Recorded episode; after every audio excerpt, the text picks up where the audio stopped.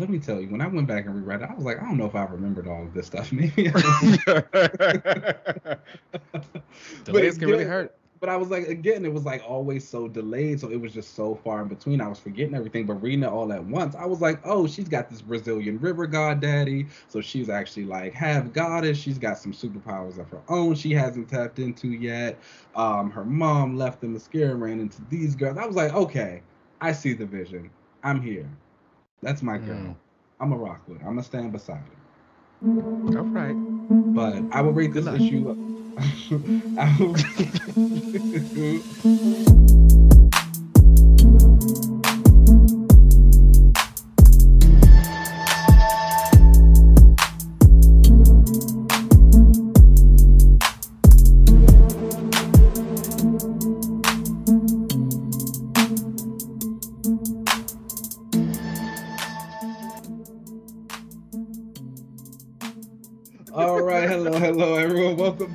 to another relaunch. I am Keenan. Oh wait, no, no, I gotta be somebody else. Um, ooh, ooh, ooh, ooh, ooh. Oh, oh.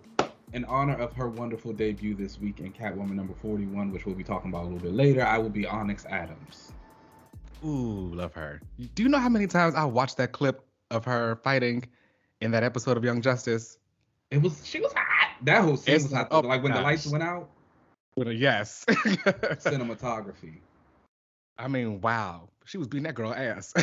and I, I, loved every moment.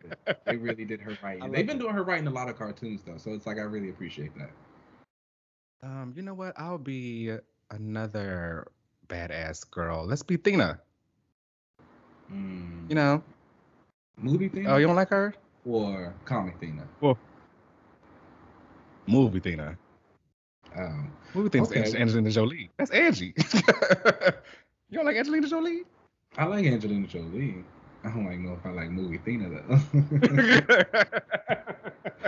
That's fair. That movie was a movie. I think that actually the more time I go on, the more I realize I don't like it at all. like I, I really enjoy Phastos and like the hell his him and his little gay family. That was cool and he was smart, but everything else I'm just like, eh. You know, I did like the fight stuff at the end. With that, um, anyway, I don't want to talk about that movie. I'm gonna get upset. Yeah. How are you? I'm fantastic. You know, I am. Um, work has been all right. You okay. know, it's just work, whatever. But you know, I've been pretty good. I've I have been playing Elden Ring. mm, so I haven't gotten it yet. I've been hearing a lot of good things. So I'm trying. I'm still trying to decide. So I don't know. I, I don't know if we talked about this already, but I like an open world game, but not like mm. too open. And to well, give you an example of that, something very... I really like. see, that's what I'm saying. I like something like a Dragon Age, a Dragon Age Inquisition, oh, like open world, but you still got your boundaries and everything. Maybe if you hit like a certain point, the game will like you won't be able to move anymore. You'll hit an invisible wall. Whereas something like The Witcher, The Witcher Three Ooh. specifically, is draining to me that's too open. Where I'm like, I'm only like five percent into that game because I had to stop. I was like, I need to break. I don't know. I can't. This is Elden Ring is kind of like that, except I don't know. I'm just really out here living my Dungeons and Dragons fantasy. Truly. I got my two swords. I got my like little spirit wolves. We out here making it work. okay. I just found That's I fair. just found a bow. I'm out here making it work. Um, mm. Are so you you're a bow and arrow guy?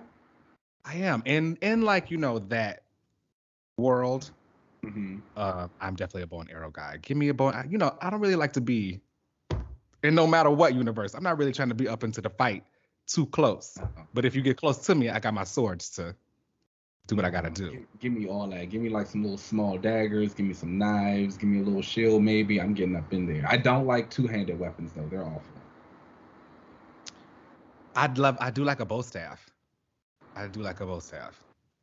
Mm, yeah, I guess a staff is fine. I can deal with that. I'm a, I'm a, I'm a, I'm a fan of a staff. But like, I feel like even with the staff, like you get like a different type of movement than you would with like a giant long sword. Oh yeah, yeah. yeah. I don't really like a big sword. No. Awful. Like a two sword thing. Nah. Mm-hmm. But um, I'm good. The weather is finally like breaking again here in the city, so it's getting warmer a little bit more consistently. So you know everybody's outside, but it's fine. I gotta go buy some shorts because this is gonna be like a shorts summer. Short, yes, short. Hot girl season. Yes. Okay. Very, very shorts. I love. Thighs out, legs out, not the feet because that's disgusting. But like, oh yes. no, don't yuck mm. people's job. Mm, okay, so we'll get into the comics for the week. and we'll start up with Eternals, the Heretic number one. And so I'm not gonna lie to you, I actually did not read this issue because once again, Comixology has stopped the bag, and oh, wow. it wasn't in my pull list for the week, and I just haven't gone back to search for it yet. But um, it comes from Kieron Gillen, and who who was on art? The artist was uh, Ryan Bodenheim and Edgar Salazar. Hmm. Okay. So I I know I'm, i know you read this. I wanted to read it because it was about Thanos, right? Uh, yeah. It was actually more so about Uranos, who is like Thanos's technically his grand uncle, but at the by the end of it, he says, "No, you're going to be like my grandfather." Um, and Uranos is well. This this story actually opens with Thanos throwing uh, Valkin of Polaria, who is uh, Druig's father, like into jail, and basically just reminding you how badass that Thanos is. Because one thing I will appreciate about this Eternals run is that it's really injected like more life back into Thanos. Um, yeah. I did think that for a while he got a little bit too big and too many appearances, probably because of the MCU, where he just he didn't feel menacing anymore. Um, yeah. But I do feel like I feel like now he is like very, very cutthroat in this. Um, and he learns from Druig that his uh, great grandfather, who was like this like destroyer, basically, mm-hmm. he's in his cell. Do you want to go talk to him? Uh, they have a whole conversation. Um, it's this very like meeting of egos and a lot of shade fest between each other and dick measuring. And mm-hmm. Uranos basically comes back and tells him the story of how he was out there d- taking out deviance and uh, any excess deviation, where he came up with the idea that any deviation is excess deviation, and he feels that he needs to get rid of all of it.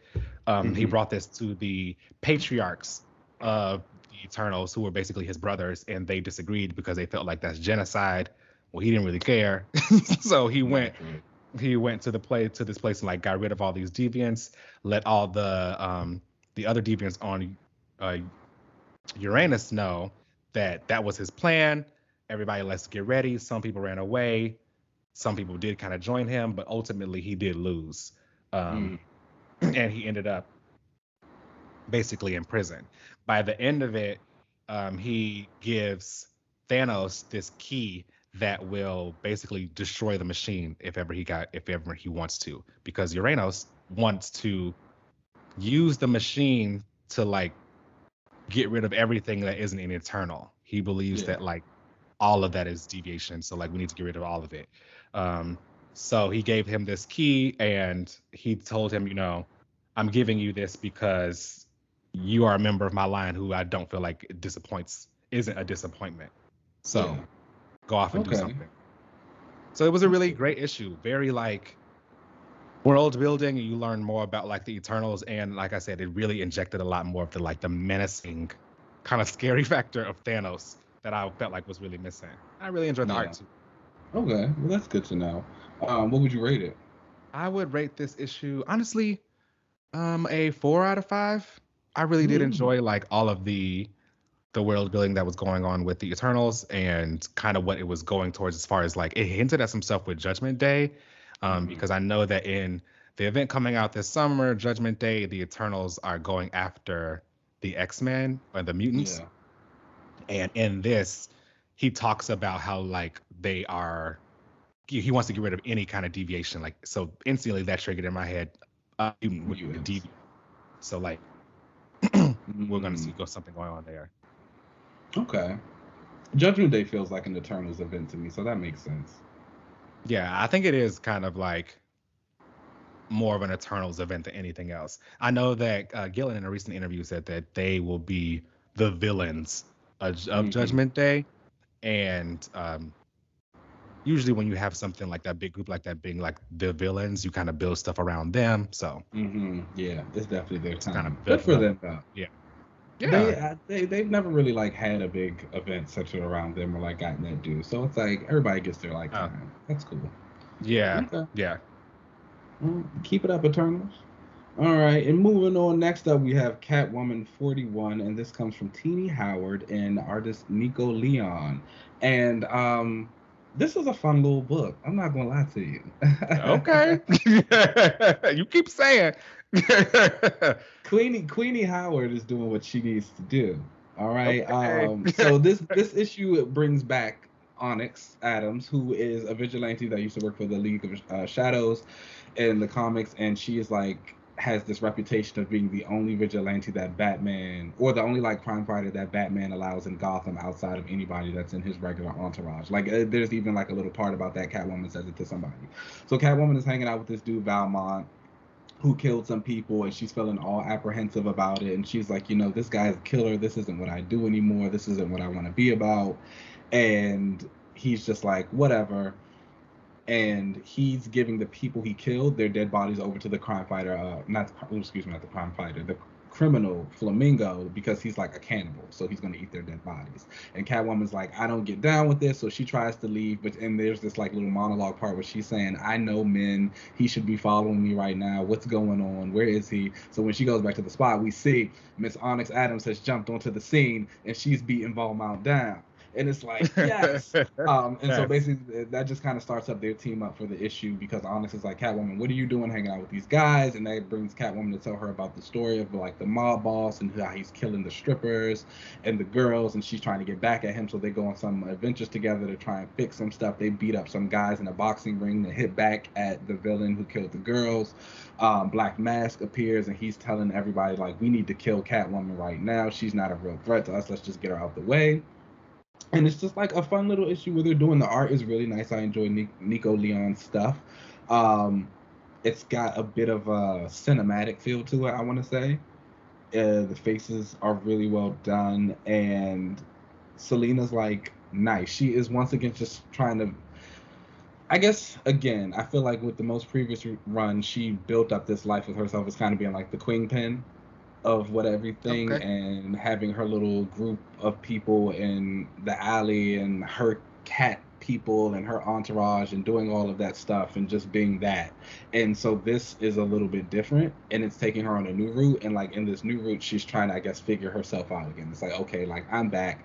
Who am I protecting now? Like, what's my place in Gotham? What am I doing? So it's a nice little reset to her, but it's like really all about the women here like I gotta protect these girls. I gotta make sure these people are safe. Like these men are doing what they want to do, and like we can't have that. And like I appreciate that for this run. Um, I'd give this like a 3.5 out of five. I'm not gonna lie to you, it does have some of Howard's usual quirks, where every now and again, like it's did I miss a page or a lot of off panel? um, it was just like you know I I don't know how we got from here to here, but whatever. Like we're having a good time. Like, but I'll say it's getting less and less. You can really tell that she is like working on those things in her writing, um, and the dialogue is not. I think this book also helps because it has narration boxes. So you get oh, a lot yes. of Selina kind of like monologuing, so you get a, a, a better sense of to like what's going on in her mind and like how that's affecting her decisions and things like that. And it was just really cool to see Onyx again as well. Uh, again, she's a character we haven't seen in a while. She's a character that I really, really do like. I think she's always had a lot of potential. She leaves at the end of this issue. She kind of tells Selina, "Okay, I've watched you. You know what you're doing. You seem to be in a good spot. Keep doing whatever it is you need to do." But I'm hoping that she pops back up. I know next arc Harley Quinn is supposed to appear and so. Oh, fun. If you can make that like a new little Gotham thing, that'd be fun to do. Okay. I yeah. do like them teaming up. I always like their relationship because it's not like super best friendy. you know what I mm-hmm. mean? But like, it's like a girl. Yeah. like she, she's a girl I know. we go to the club every now and again. It's a good time. um, and next up we have Wonder Woman number 785. This comes from Michael Conrad Becky Cloonan in writing, and then Rosi Kämpe is doing the art. And this is a continuation of the Trial of the Amazons event that's going on. This is part three. And it is did you read it? I did not. I did not. I'm not gonna lie to you. I'm going to wait for Trial of the Amazons. I think for me, it might be better, like as a whole.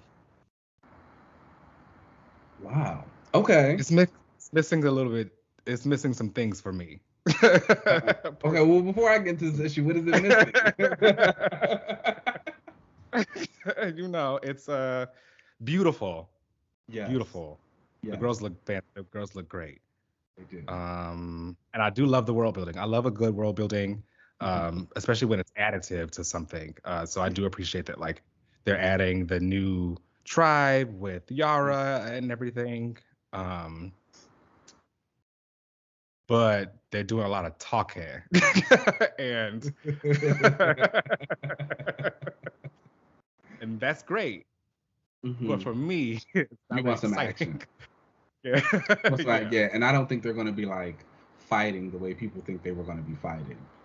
It's going to yeah. be trials and contests and like some bow and arrow shooting, probably. We might get like a, a little battle here and there, but I mean, they'll probably eventually fight. There's something coming from um, Doom's doorway. It seems like that's basically the big of this issue is that Diana is like all upset about her mom dying, obviously, which is, um, you know, I think still a scheme set up by Todd, but whatever. Stunt.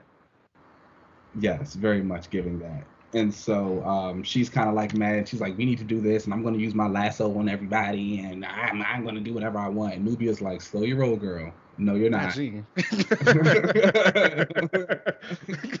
she was like, "Still your old girl. You're not to do whatever you want. Like, we still got a contest. We got a way of doing this. Uh, Cassie is to like investigate it on the side and some things like that. And then throughout that, we just kind of go through the different Amazons, selecting whoever they want to be on their teams for their champion for the trial. So obviously the Esquecidas, who are like the new girls with Yar and everything, they pick her because they see there's a Oracle on their team, and they're like, I have the vision. You are the future. I personally don't think she's to win, obviously, but. Mm-hmm we got something else going on. Let her have her moment. Donna Troy, uh, she has decided to throw her name in the ring. However, she's going to be doing it for the Bana-Mighdall.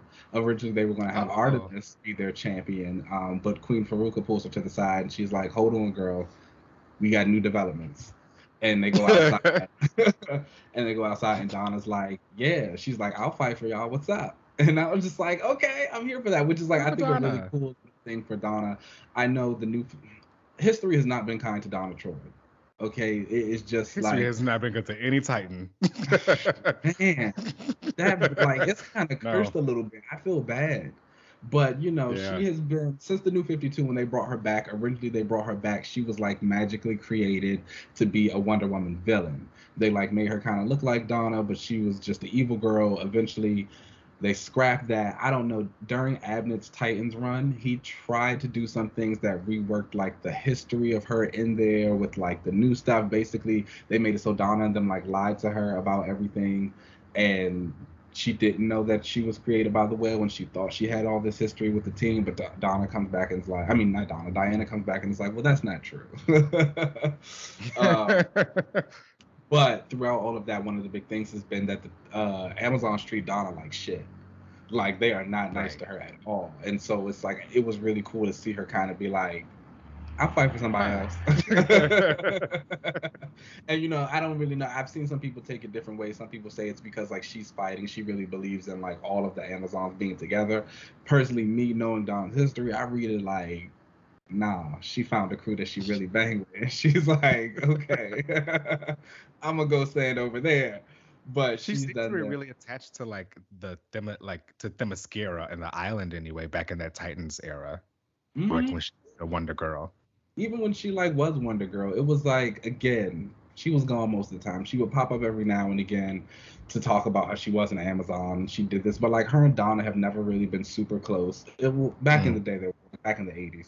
But like uh, in these newer ages, they've never really been that close. They actually don't get along that well. Donna's kind of cold to her, so it's like I prefer it this way anyway.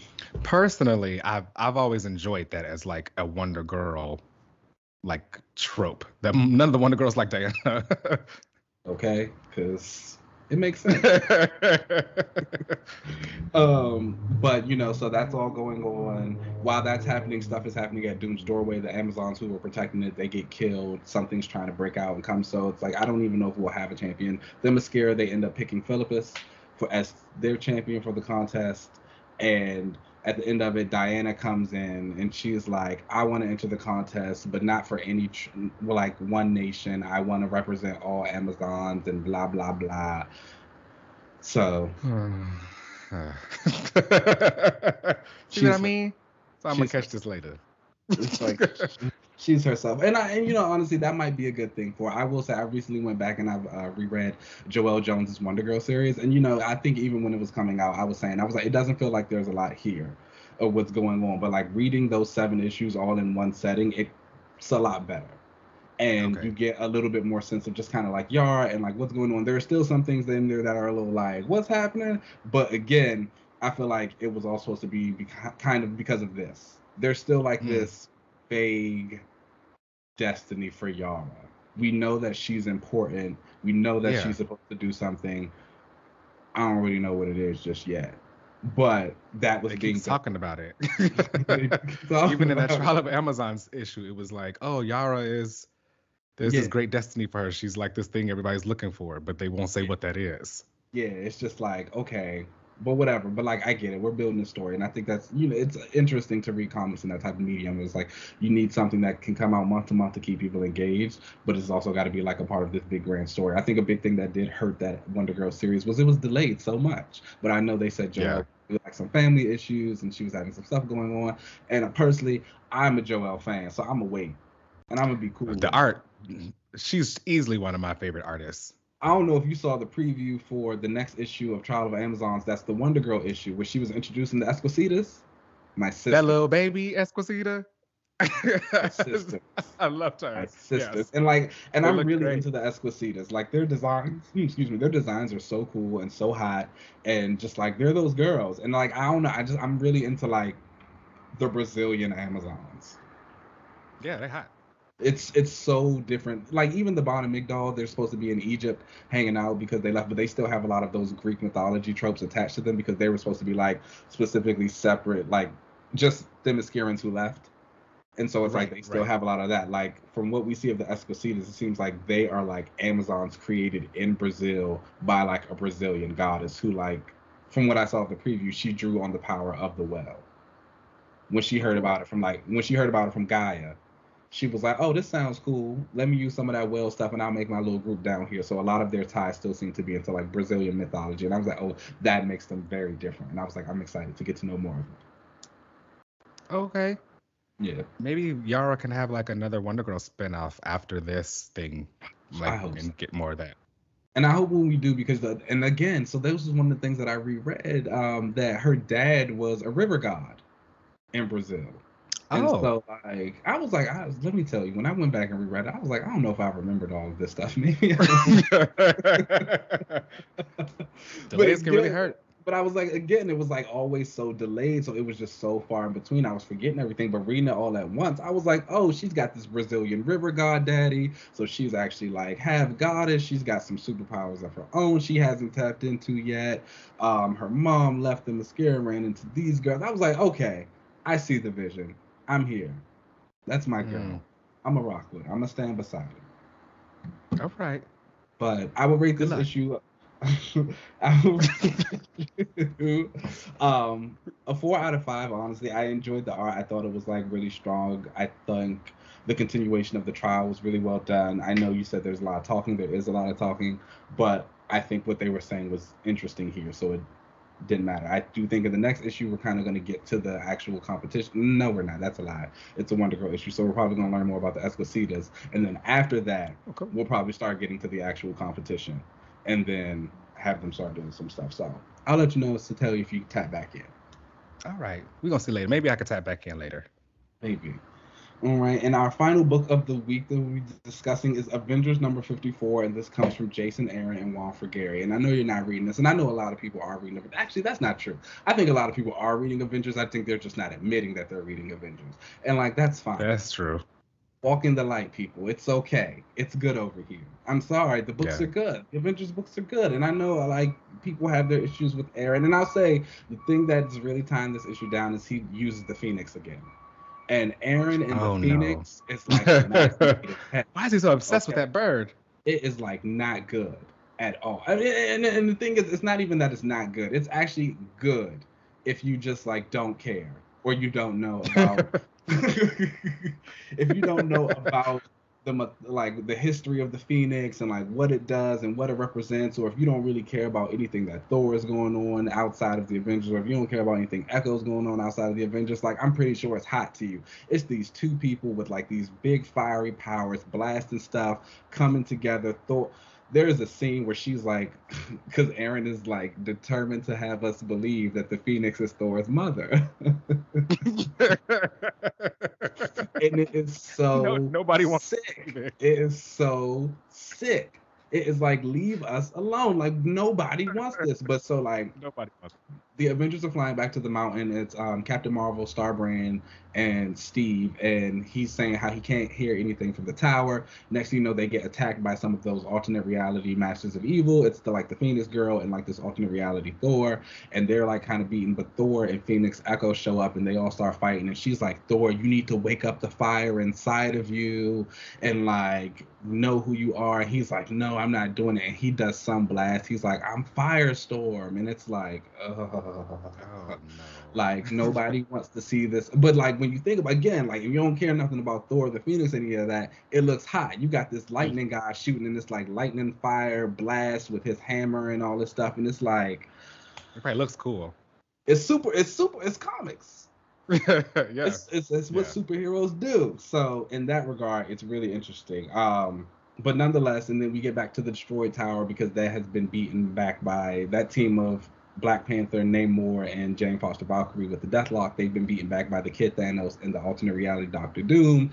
She's like, oh, I've got to like operate on Deathlok right now because he's dying. And we go back to those two, and they are meeting with Mephisto because Mephisto was also working with this group of Masters of Evil, and they're like trying to get their stuff together. I really do like Jason Aaron's Doom, even if this is an alternate reality version. Like it just feels like a Doom that is like exactly what Doom sounds like, and I really appreciate that. Um, and he uses some magic powers and he does his stuff there.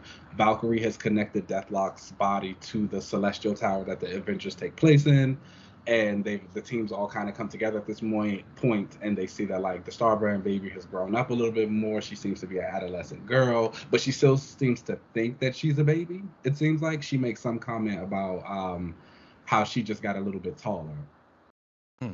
and because carol says something to her about how she changed and she's like i didn't change she's like i just got a little bit taller so that's like I don't know what's going to be going on with that. It's going to be interesting. I hope he turns her back into a baby. Honestly, I prefer the baby. Is this is Starbrand going to like stick I don't think so. It kind of feels like she might burn out. Okay. It's sad though, cause this hot. Like, but again, that's why she should have stayed a baby, cause like that toddler baby running around beating people up, cussing everybody out. It was hot. that does sound funny. it was like she was like going off on Carol in the uh, most recent issue, calling her like a half breed. oh no.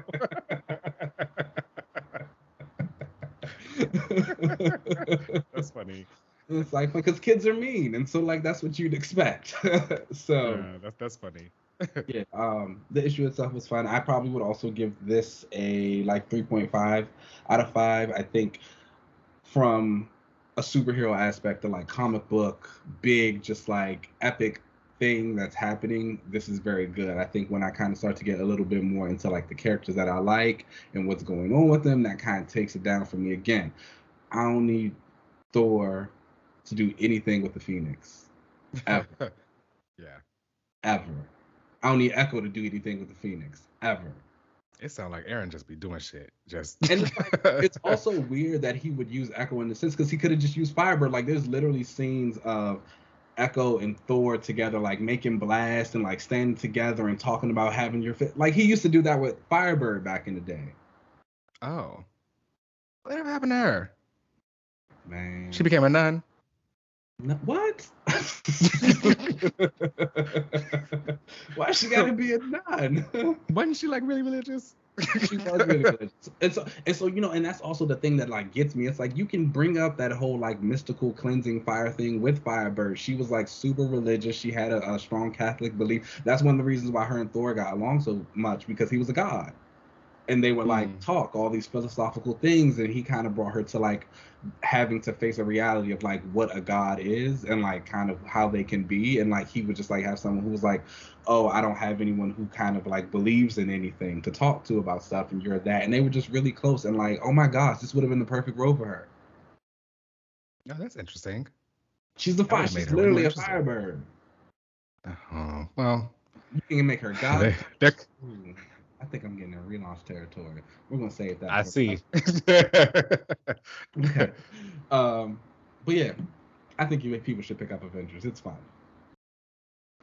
And those are the comics of the week. Let's take a little break and then we'll come back. Let's do it.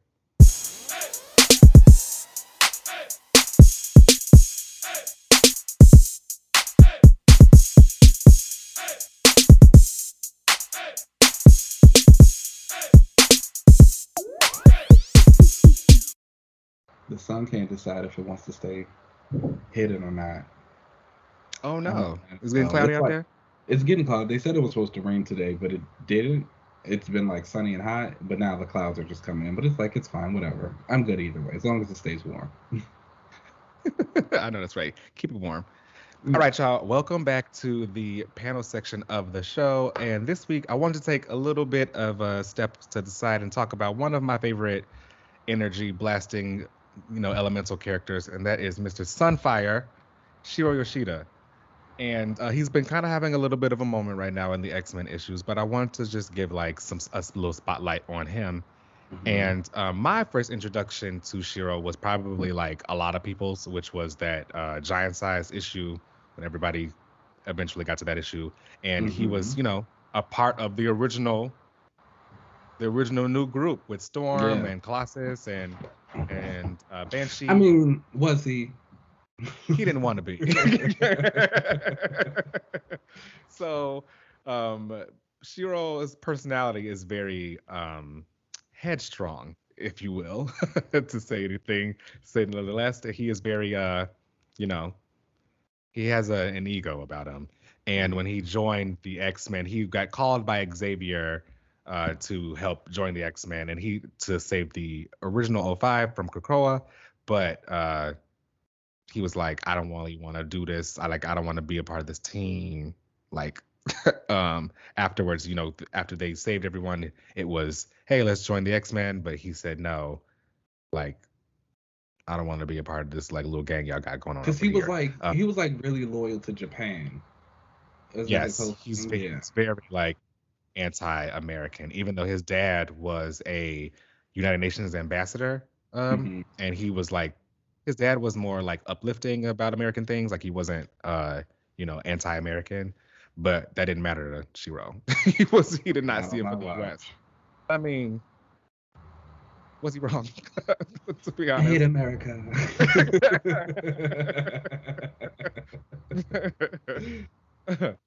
um, and yeah, so like outside of the X Men, he was pretty much like a Japanese uh, hero, and he mm-hmm. did like a bunch of different kind of missions and stuff out there on his own as Sunfire. His uh, uncle was the one who kind of p- persuaded him to be Sunfire.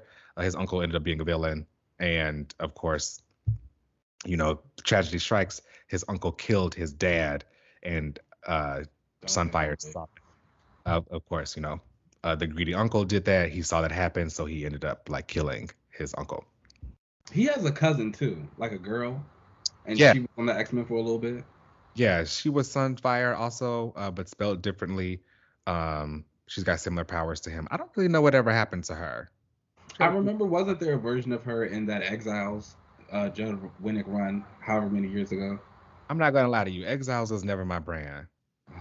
I'm sorry, I don't really get down with the alternate reality girls like that. Okay, like. I mean, I don't either, but I do remember reading a couple issues of that back in the day and saying like, "Oh, it was fine." I, I know there's like a really hardcore Exiles fandom out there. Yeah, so yeah, I feel like that's and I, like Blink's brand, right? Yeah, she was in that, and you, she's she was fun. So I really like how they like did her teleporting abilities. It's like the javelins. I thought that was like a really niche trick. Yeah, that's cool. It really separates her from everybody else that can kind of mm-hmm. do this stuff. Yeah. Um, yeah, but Sunfire, um, he has a really like kind of a big connection with Apocalypse. There was a story mm-hmm. the Twelve back in the day that uh, where Apocalypse kind of rise to power, and he got like these twelve very powerful uh, mutants, and of course, you know, my girl was one of them, Polaris. but uh, Sunfire was one as well. And uh, later on, after he um, ends up being resurrected by Apocalypse, and the the reason he needed to get resurrected was because he got his legs chopped off. Um, he was actually a part of this like villainous group that needed to. He was basically being blackmailed to be a part of this villainous group to get the bonding process for adamantium and mm-hmm. uh, the person who was using him was uh, Darkwind, who was Lady Deathstrike's dad. Mm-hmm. Long story short, that brought him into Deathstrike, and Deathstrike like chopped his legs off. So I distinctly remember like the era of Sunspot with no legs. Yeah. And I never knew how he lost his legs. I just remember like one day, like I opened up a comic book and there was Shiro. He was like strapped up to something and he was like didn't have his legs. It's like, what is going on? I was like, what happened to this man? Yeah, Lady Deathstrike did that. they were fighting, and you know, it really goes to show you just how like vulnerable mutants still really are. Like, even though they mm-hmm. have these like big flashy powers, yeah. um, you know, they can still be sliced up. And then didn't so, Rogue steal his powers? Yeah, you know how she do. So, so, like, she had lost her powers from Carol, and uh, because Shiro was dying basically with from after having his legs cut off. I think they had to kind of like he was in a critical condition. Um, mm-hmm. so he told Rogue, you know, if you are gonna be out there fighting or whatever, just take my abilities. So she did the same thing to him as she did to Carol, and she had his powers for a while. For a while, actually. I, I remember it because it was a part of uh, Milligan's X Men. I want to say. Yeah, she had those powers. So yeah, she had those abilities for a while. I don't really know actually how she lost them. I think they just stopped one day. like I'm gonna be honest with you, I feel like, but I feel like that's how it typically happens with like those powers that she's taken and had for a long time. It's mm-hmm. just kind of like one day somebody's like, all right, they're gone. Some writer is like, I want to take her back to the '90s. Yeah, mm. that jacket, it's like, yeah. Um, and, but after that happened, he was basically resurrected by Apocalypse, and he had this kind of cool costume that I liked. People may remember it, from the X Men Legends 2 game. He had it in there as well. Um, and Apocalypse uh, revived him to become one of his uh, four horsemen. That's actually his Age of Apocalypse look. Oh, like oh yeah, that makes sense too. And like it was just, it was just like, oh, it's hot. yeah, it was like it's hot. Let's bring it on in. I feel like Apocalypse revived him and was like, I like that look on you, so we doing this one more time, and made him a horseman.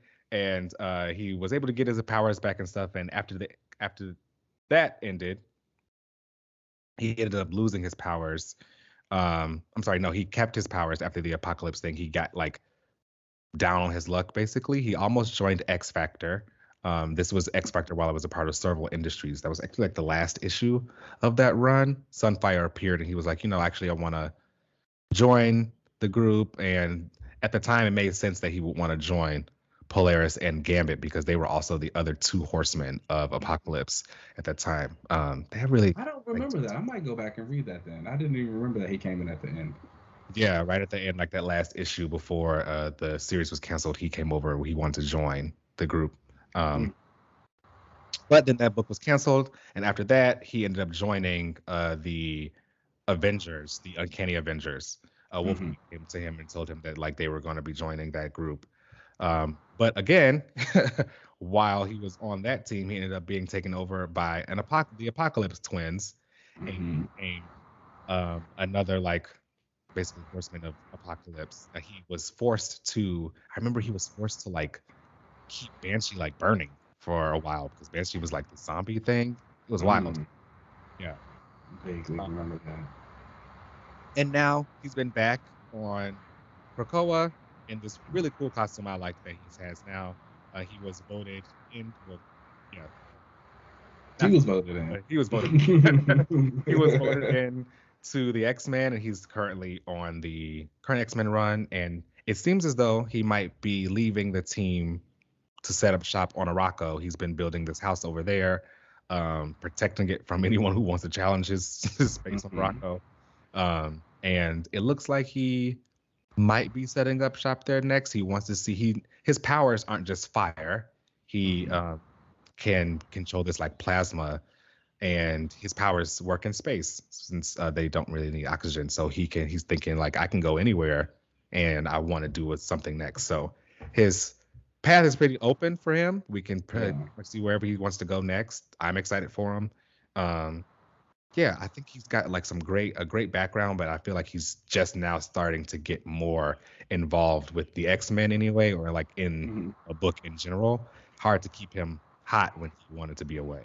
Yeah, it's so interesting, like how all of those characters in X Men, it's like they're about to leave already, and right, it still feels like we're just kind of getting to know them and it just makes me think about the way that series is told and how the whole dedicating an issue to like one character that might not always be the best way to do new teams mm-hmm. yeah yeah at least in the at least in the beginning it was nice mm-hmm. to kind of do that and really get a feel for who each person was individually but um we probably should have come together as a team much sooner um because mm. now what where the the gala's about to come in. I think so. I, a few members have said they're going to leave the team, right? So far, yeah. Polaris wrote a letter saying that she wanted to go on a vacation after this, and that she wanted to advocate for North Star. Um, mm-hmm. um, who else was thinking? Rogue was probably going to join Mystique and Destiny. Um, don't want that either. Sunfire, like I said, he is going to maybe be setting up shop on Arakko or just becoming more of an explorer or something like that. Mm-hmm. Um, and Synch said he wants to leave, but Cyclops said he can't leave yet. so who knows? Not you, Coon. Um. so the four, the four of them, they said they might be leaving. Um. Okay. I don't know. I think Dazzler and Firestar are going to be on the next team of X Men, so I'm checking back in. I'm not going to lie to you. So really cool to see. Yeah. Whatever. I'm I'm sorry that Lorna might be leaving because I know you've really been enjoying the X Men era. But I think I think wherever she goes will be exciting. Yeah, I'm excited for her next run too. Same thing with Sunfire. Like, yeah. I mean, him leaving X Men and going X Men Run is not a bad move. it's not at all. I think I, I personally love Arakko, and I think like it's a cool place for him to be. I also love Otherworld, so him like having that conversation with Storm about leading uh, or like being on a mission to go and rescue Redroot from the the crooked market in Otherworld is really interesting. I like the aspect that it had about his flower and how it was mixing mm-hmm. with the flowers of Arakko and it was like kind of creating this new thing. I think that's interesting. I personally don't really buy into like Sunfire as a whole. I typically don't really go for the whole hot-headed, arrogant character like the Namors, the Sunfire. Yeah. Yeah. Like that's not really my groove, but I see the potential in him. I was really into the Age of Apocalypse stuff, obviously because it's like it's Apocalypse, and then I love a villain, and mm-hmm. I thought mm-hmm. Sunfire was like a very good villain at that time. I think that a lot of the stuff that his character has dealt with just in terms of like being very loyal to Japan and like trying to find his place as an X-Man and then still kind of feeling like out of sorts with both of those, it made sense for that transition. And like he was manipulated. It was cool. It was good. It was hot. The beat is hot. I don't know what yeah. to say. It was a good story. I mean, that's a that's a good point that you bring up. That's probably why he is like one of. I think he is friends with Lorna, like because they mm-hmm. do share that whole like, you know, I'm supposed to be loyal to this thing, and but I want to do this, um, and I'm just kind of figuring out where I want to go for myself. Um, yeah, I do think they have really a cool you, relationship. Would you like to see more of them together? Oh, definitely. I mean, they are two of my favorite characters. So on the X run, I would love yes. to see the two of them together. But I do think that their narratives will kind of work together. You know. How How do um, you feel do you well let me i guess this is a two-parter do you feel like they've had like significant interaction in this current x-men run and if no. okay well, uh, what would you like to kind of see from them what would you have liked to see from them or what would you want to see from them going forward if they I were would like i would like to see more just interactions in general and them talking about whatever and just seeing their personalities kind of bounce off of each other and further establish like who each character is. Yeah. Um, we know how powerful they both are. They did work in tandem as far as like using their powers together. You know, I love a um, force field energy blast combo. Always a big yeah. fan of those. And we saw some of that in X Men. So it's always mm-hmm. cool to see the powers together, but I need a little bit more than just that. I would like to see their personalities kind of. Yeah, I can see that. Um, don't need them to be a couple.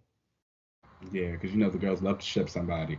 Yeah. But what do you like? Do you? I know again, Sunfire is a character who hasn't really been around too much, but he's been around enough. Do you have anything that you consider essential Sunfire reading?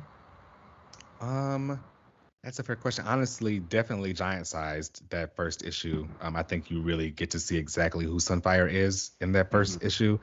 Um, and I think they even did a recoloring of it or a redrawing of it recently too. So if you want anyone wants more of a like a more current art. Um, the era of him, I didn't mind his Uncanny Avengers stuff. Uh, he was pretty. I he was pretty he was good over there. Team. Yeah, he was on, only on it in the beginning until until the Apocalypse War. Then after that, he left. Okay. Um, I definitely would recommend that as well as uh, the era of him as a like a a horseman of apocalypse. Mm. He really kind of like talked about like he was following apocalypse because he just wanted to like get back into the groove, like getting into something, you know, yeah. and really standing for something. So, what do you, or do you have like a favorite feat, or like the thing that if you want to show somebody like this is Sunfire's like power, like this is what he does. Yeah. Yeah. Um, ooh, um, man, I really did like his most recent stuff when he just like burned everything in in Lorna's force field. That was really cool against that annihilation wave. That was dope. Um, mm, I mean, I also do want to bring up him in the X Men Legends game. I did really like him a lot okay. in that. Okay. that was dope. Um, that was a good moment for him. That was a good game though.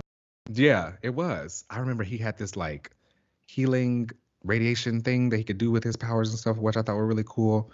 Um, yeah, and he, also a lot of his earlier stuff where he was fighting, doing just random missions and stuff. Like he was in the Contest of Champions. He used to fight like Namor a few times. I think that was one of the first villains he ever fought was Namor. Um, and just any of those kind of like random missions back then. He used to fight the Hand with Gambit. Um, so any of those okay. kind of like there was a lot of the stuff in a lot Wolverine. of history with Gambit too. That's crazy. Yeah, I, Wolverine and Gambit I think are the his closest like male friends. Oh wow. Yeah. I would not have guessed that at all. yeah. Uh, okay. They're just have always around each other, you know. Okay. That's cool. Well, I mean, maybe Wolverine. Wolverine's friends with everybody. But um the Gambit thing, and now I think about it, like every time I'm thinking about Shiro, Gambit's around somewhere. Mm-hmm. I'm sure. Yeah. Good for them. Would you? I think they have like a little, a little fun relationship. So, obviously, like a lot of the characters from Giant Size have been considered classic X Men characters. A lot of times when you think about them, you think of them like, if there was to be an X Men game, do you see Sunfire being one of those like classic characters people think about to be put in it? Definitely. Um, okay. He's one of the bigger elemental characters I think that they have on the X Men. Mm-hmm. There aren't too mm-hmm. many other like fire kind of big characters like that. That is true. Um, sure you've got sure you've got the magmas, but you know, or maybe even Firestar.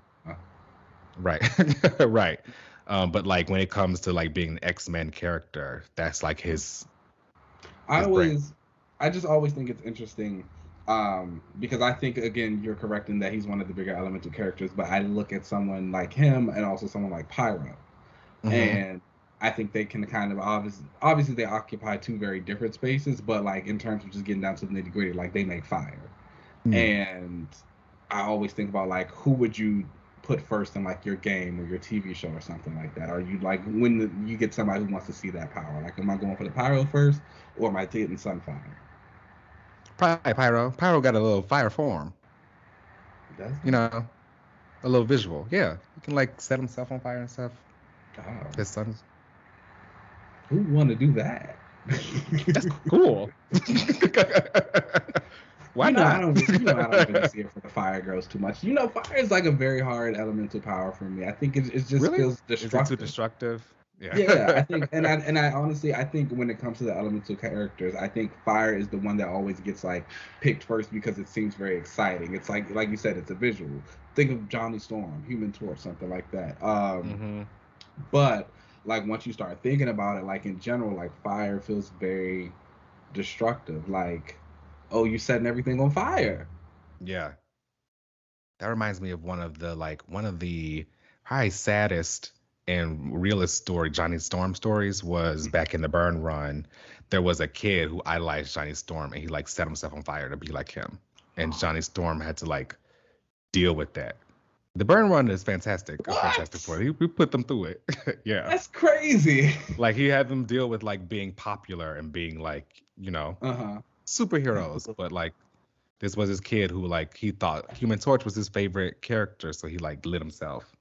God dang. Okay.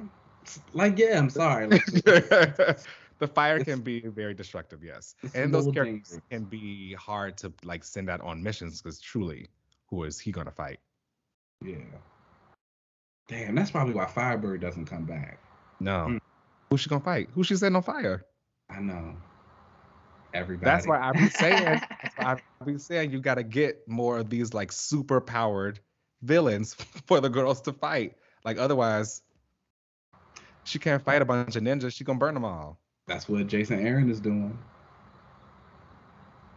I would know. you can find out. I'm just saying. I'm just saying. I don't know. I don't know why I can't really tap into that. I think it's the team. it's good. Yeah, I get that. uh, uh, but yeah. Mm-hmm. Back to Sunfire. Um, I think that he's been having a really hot moment right now on the X Men. I'm mm-hmm. excited for what's next for him. I really hope he doesn't get shelved. Um, and I, like I said, I really like I love his. I don't always like love the arrogant characters, but I do like a, a character with a little bit of, you know, attitude, a little bite. When his solar fire is really cool. Okay, when he leaves the X Men, or if he leaves the X Men, excuse me, um, to do this Arakko thing, would you like this costume that he's wearing now to carry over, or something new? Um, I'm fine with this carrying over for right now. Mm-hmm. Um, if he is joining a new team, then definitely give him something new. But mm-hmm. I do like this costume enough to for it to start to become like a. How do you feel about his original like the the koi costume, Japanese sign? Because I know like a lot of people love that. That's considered like a super hot design. I always thought it was just okay. I wasn't the biggest fan of the mask. I like the mask. I let me hold on. Let me look at it really quick you know, the Sunfire mask, it's iconic, and no one else has that. So you got to give that hit to him. But like, I don't know. Yeah, I'm into it. I'm looking at it. Wait, why? What are these cars? Apparently, there's a car called Sunfire. Oh. Yeah, I think it's hot. I'm sorry. I do like the costume. I just wasn't the biggest fan of the mask. No, I love the mask. it's ridiculous. it is. I love it. It's like it's like a fish. It's a koi fish. Yeah. Yeah, and I love. So like secretly, I love koi. It's like my biggest dream is uh, when I get a big house, I want a koi pond. I feel like that's always something drug dealers have. like like my bosses. I know, right? what about? All right, so uh, let's take a break before I find out what's going on with this.